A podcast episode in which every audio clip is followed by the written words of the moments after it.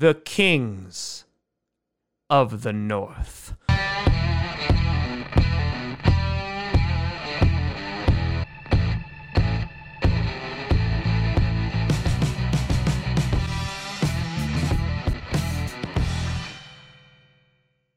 Grassi Posse Packer Nation.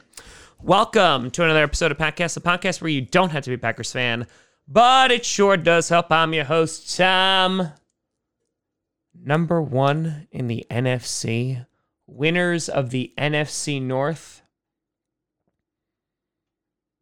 Yeah, today's a good day. Grassi. And today we're going to break down the Green Bay Packers defeating the Detroit Lions 31 to 24. Before we get to that, I want to do a big shout and thank you to some brand new patrons and YouTube members. First, on the Patreon side of things, we have Joyce Goose, and then we have Braden Frankenfield. A big shout out and thank you to you. And over on the YouTube side of things, we have Connor Dice, Meek Killed Kenny.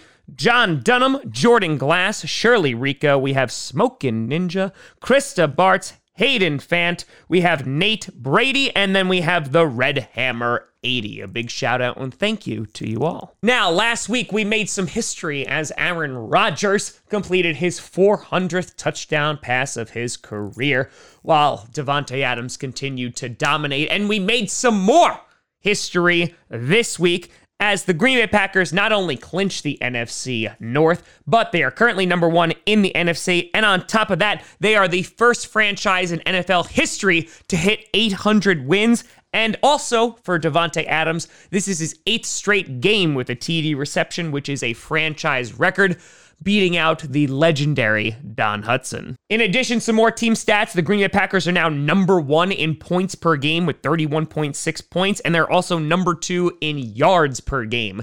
So the Green Bay Packers offense is firing on all cylinders. And while, as always, there were some weak points in that defense, for the most part, the Packers played pretty damn well.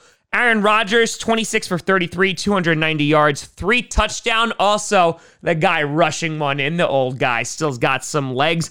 Jones, 15 for 69. Davante Adams, 7 for 115 yards and one touchdown. MVS with a hell of a game, 6 for 85, one touchdowns, plus an over the shoulder grab, which was just mwah perfection. A lot of the MVS haters got shut up today. Rounding it out with Big Bob Tonyan, 5 for 56 and one touchdown. The, defensively, the Packers racked up four sacks, and by the way, the offensive line also allowed zero sacks once again. The only really negatives that I would say about the defense is Christian Kirksey definitely had a tough game, whether it was missed tackles, whether it was blown coverages. Yeah, Kirksey could have done better. But the offense really was clicking. It scored every single quarter and they kind of just kept the pressure on the Detroit Lions and kept them afar every single time they tried to come back. But Stafford, 24 for 34, over 240 yards, one touchdown. Swift, 7 for 24 yards and one touchdown. Amendola was their leading receiver with six receptions and 66 yards. Marvin Jones also made some incredible catches. How the Packers won this football game was one, they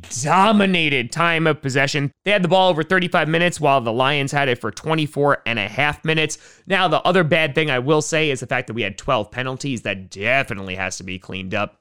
But overall, the Green Bay Packers did enough to knock off the Detroit Lions. And right now, they are in control of their own destiny. They are going to be playing the Panthers this Saturday night, while the Saints, who lost to the Eagles, which is phenomenal, they are going to be playing the Kansas City Chiefs, which is definitely not an easy game. And so, right now, even if the Packers wind up dropping one, let's just say to the Titans in two weeks, they will still be in control of their own destiny if the Saints wind up losing to the Chiefs. So, right now, the Green Bay Packers are full speed towards the number one seed and the only bye week this week. And right now, honestly, with this offense, the only thing that is stopping them is themselves. The defense did enough to win. You had one drive in which you had back to back sacks, one by Dean Lowry and, of course, Rashan Gary. And so that was a big plus. And while Mike Pettine is going to get a lot of hate from lots of fans for every single mistake that is going to happen, and sometimes rightfully so, Right now, Mike Pettine is our guy. We're not going to fire him mid-season. We'll talk about what happens after the season, but right now, this is your Green Bay Packers team, and honestly, this is a championship caliber team. But as we have talked about over and over on the show, this has been a week to week season. You have the Eagles, who were able to knock off the Saints today, look dominant in the first half, and were able to sneak away a win in the second half. And the Packers were able to beat them pretty easily last week. So right now, the Green Bay Packers don't have to worry about a single other team except for themselves. They don't need to worry about tiebreakers. They don't need to worry about anything. They literally just need to win out. And then the road to the Super Bowl is going to run through Lambeau. But let me know what you think down in the comments below. How did you feel about the performance this week? The Green Bay Packers will be playing this Saturday night, Saturday Night Football. So I will most definitely see you there. Let me know what you think. You can always find me at TomGrassiComedy.com or at TomGrassiComedy. All social media is see down below. Check out podcasts on SoundCloud, iTunes, Google Play Music, Spotify, and of course YouTube. And a big shout and thank you to all the patrons over at patreon.com slash TomGrassiComedy and the YouTube members. But thank you so much for watching. I'm Tom Grassi. And as always, go Pack Go.